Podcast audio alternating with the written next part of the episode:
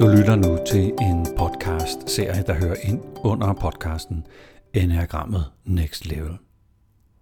Serien berører nogle af de helt store temaer i mit liv. Øh, sorgen, øh, den eksistentielle frustration, overgivelse.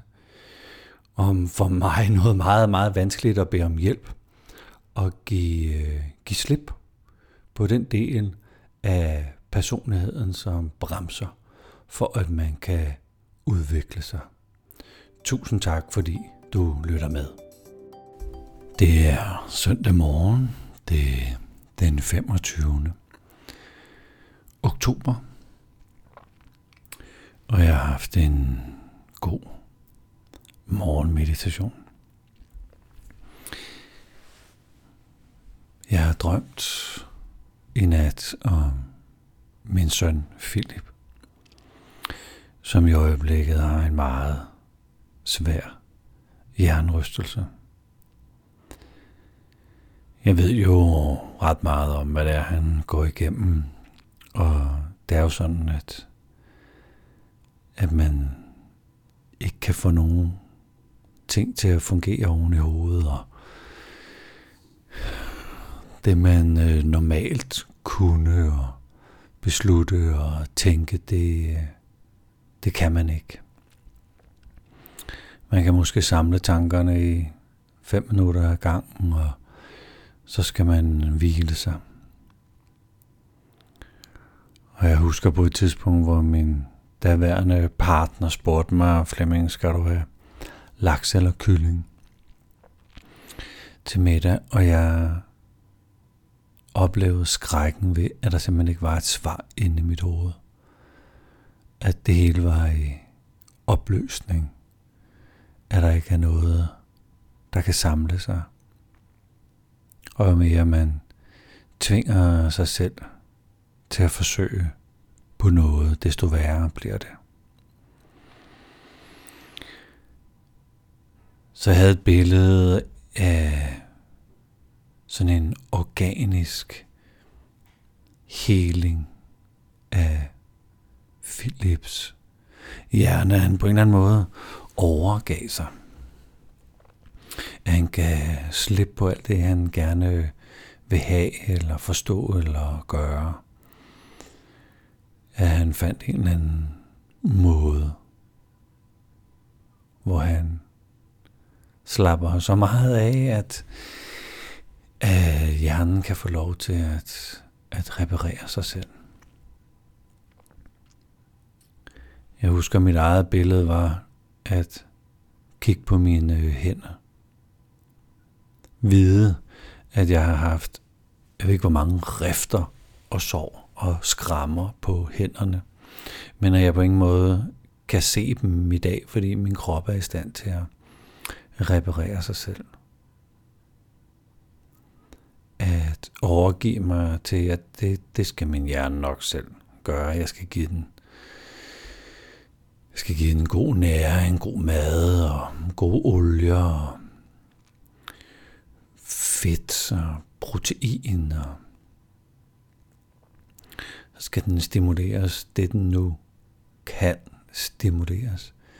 Men ellers så skulle min bedste medicin, det var søvnen og hvilen og mange gange, så midt i, midt i aftensmaden, så faldt jeg bare i søvn, sådan, nærmest med hovedet ned i tallerkenen.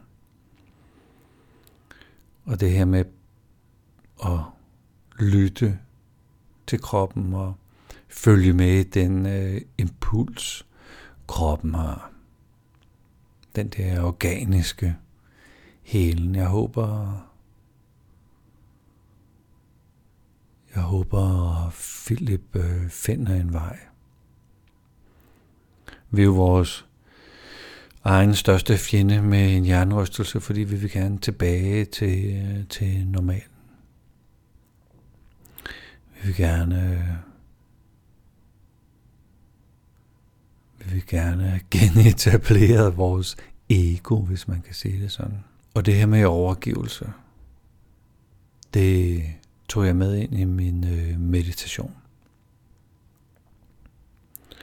Fordi jeg tror også, at jeg med, med min mor i den her kritiske tilstand. Jeg bliver nødt til at overgive mig til et eller andet. Jeg kender godt de her faser, jeg skal igennem sorgmæssigt. På en måde har jeg været her før, og på en måde har jeg aldrig været her før. Min søster Maja døde alt for tidligt. Hun var treogtyve. En partner tidligere. Hustruen døde alt for tidligt. Min gode ven Pia døde alt for tidligt. Og jeg har været i i de her faser før, kan man sige. Jeg ved, jeg skal igennem noget fortvivlelse, noget benægtelse, noget med at, at håbe på, at det ikke sker. Og vreden og forhandlingen med Gud, kalder jeg det. Jeg ved også, at jeg på et tidspunkt kommer til nedtryktheden, og det er så grotesk at vide, at der kommer en acceptfase. Det er jo, det er jo vanvittigt. Selvom jeg tænker, at jeg er i forhandling, så er jeg nok stadigvæk i benægtelse. Læn mig ind i det, der sker. Uden benægtelse. En slags overgivelse. En overgivelse til, ja, jeg ved sørme ikke hvad. Men jeg ved, jeg skal overgive mig. Jeg ved, at der er, der er et eller andet, der er et eller andet, der skal have lov til at arbejde med mig. Nogle gange laver jeg nogle meditationer, hvor jeg, hvor jeg træder ind i et rum, hvor jeg lader mig berøre af det, der skal berøres. Jeg lader mig bevæge af det, der skal bevæges. Og giver slip på, giver slip på, hvad ved jeg, giver slip på forventningerne om noget. Og det er lidt på samme måde nu, at jeg har lyst til at overgive mig til sorgen, eller fortvivlelsen, eller ikke at jeg ønsker den på nogen måde, men det er ligesom om, at øh, den skal have plads. Og det er jo ret bizart, at jeg vil give fortvivlelsen plads på en måde. Fordi det er meget, meget ubehageligt. Og samtidig tænker jeg, at den skal have lov til... Den skal have lov til at gøre det, fortvivlelse gør. Jeg er slet ikke klog på det. Men tænk hvis, tænk hvis naturen eller de her sorgfaser har, har en eller anden indbygget heling, som jeg ikke kender naturen af eller intelligensen af. Men at jeg bare bliver nødt til at Læne mig, læne mig ind i det forvirrede og fortvivlede og forrygte. Og, og lad det, lad det gøre det, det skal. Philip og jeg, vi sender lydfiler til hinanden. Han kan ikke rigtig samle sig om de længere samtaler. Men på en eller anden måde har jeg lyst til at send noget i hans retning. Jeg tænkte, jeg ved, om jeg skulle lave nogle meditationer til ham. Om overgivelse, om den der organiske repareren, om at kroppen nok selv skal, skal reparere sig. Men jeg ved ikke, om han kan rumme det. Jeg ved heller ikke, om det at det.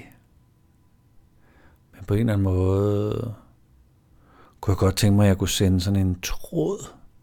En tråd af, af kærlighed eller visdom til mit barn.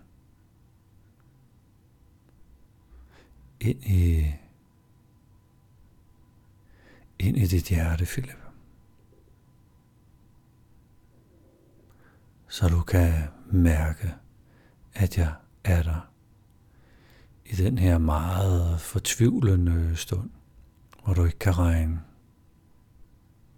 regne den ud, hvor du ikke kan handle dig ud af det. Så på meget bizarre vis er det her med overgivelse tæt, tæt, tæt på. Jeg læste i går noget materiale, og jeg roder lidt rundt i, om det er øh, Gurdjieff eller Oskar Ichazo, som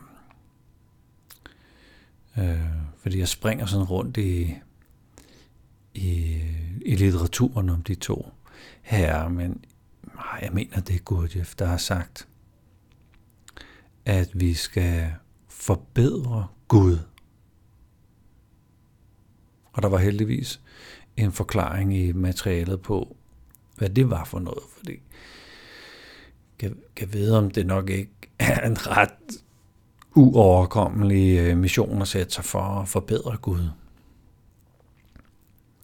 Men hvis nu Gud er en del af os,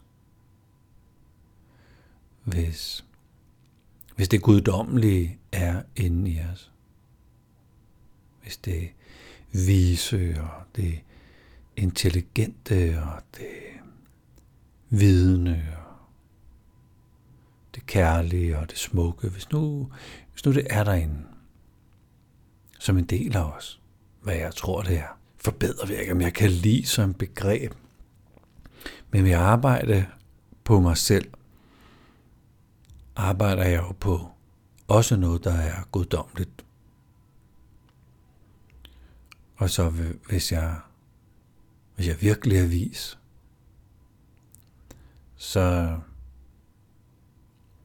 jamen, så sætter jeg måske noget, noget af det, der allerede er i mig, altså det guddommelige, hvad hulen det nu er for noget, det sætter jeg jo så fri. Sætter i spil, sætter i spil, vil jeg hellere bruge. Så sætter jeg noget af det vise, det guddommelige, det brillante, det organiske i spil. Og så er det jo ikke bare til gavn for mig selv. Så kan det være, at det også sætter det vise og det guddommelige i spil hos, hos andre mennesker. For eksempel Philip og min mor. Jeg talte med hende i går, og vi var faktisk alle sammen på stuen. Min far var der, min søster var der, jeg var der. Og lægen havde lige været inde og forklare om de seneste resultater. Jeg spurgte så lægen, om jeg måtte have en samtale med hende uden for, uden for værelset. Og hun tjekker selvfølgelig, om det er i orden med mine forældre. Mine forældre ved godt, hvad det er for en samtale, jeg gerne vil have, fordi det har vi aftalt, at jeg skal have med lægen. Og min søster er der også, og det er min søster og jeg. Så vi går ind i et lokale ved siden af og taler om, at min mor gerne vil dø derhjemme. Og hvordan det sådan skal ske. Så det får vi en god snak om. Og kommer tilbage og kan kort briefe, hvordan sådan noget foregår. Og så siger min mor til mig, så vil jeg gerne have optaget noget frem med diktafonen, Flemming. Jeg tænder for optageren, og hun forklarer os, hvad der skal ske, når hun er ved at dø, og når hun er død. Det eneste, min far kan gøre, det er, at han kan sidde og holde hende i hånden, og hun, hun tager sig jo virkelig sammen for at få det her talt ud, og jeg er i skræk over, at jeg en eller anden dag måske skal lytte, lytte til hendes ord. Ikke at jeg behøver det, fordi jeg kan huske hvert ord, hun sagde. Og min far bliver nødt til at kigge væk. Han græder. Han kan, han kan simpelthen ikke være i det. Og det er også derfor, det der med at arrangere og dø hjemme, det kan slet ikke være en del af, så det er, det er noget, min søster og jeg har aftalt, at vi, vi taler ind i at prøve helt ud af, hvordan man gør det. Og min mor forklarer meget detaljeret, hvordan det skal være, hvordan sjælen skal have lov til at slippe fri, at der skal være en mønt til færgemanden. Ja, og en lang liste med, hvordan hun gerne vil have det. Det er jo også overgivelse. Det er jo også at sætte ord på det umulige, på det groteske. Men det var simpelthen så fint, så afklaret. Og på et tidspunkt siger hun, så, det var det. Nu taler vi ikke mere om det. Hold kæft, mand. Det var sådan en befriende afklarethed. En overgivelse til, ja, det, det kommer nok lidt hurtigere, end vi havde regnet med. Så den her søndag bliver endnu en dag med overgivelse til det, der er, til væren med det, der er.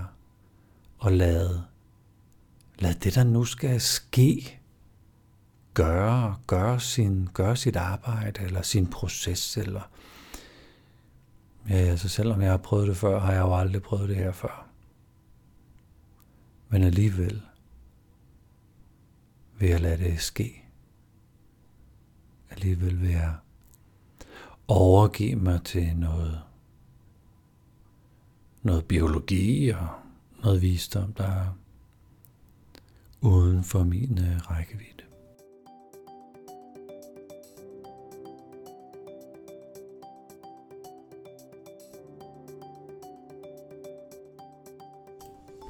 Tak fordi du har lyttet med her.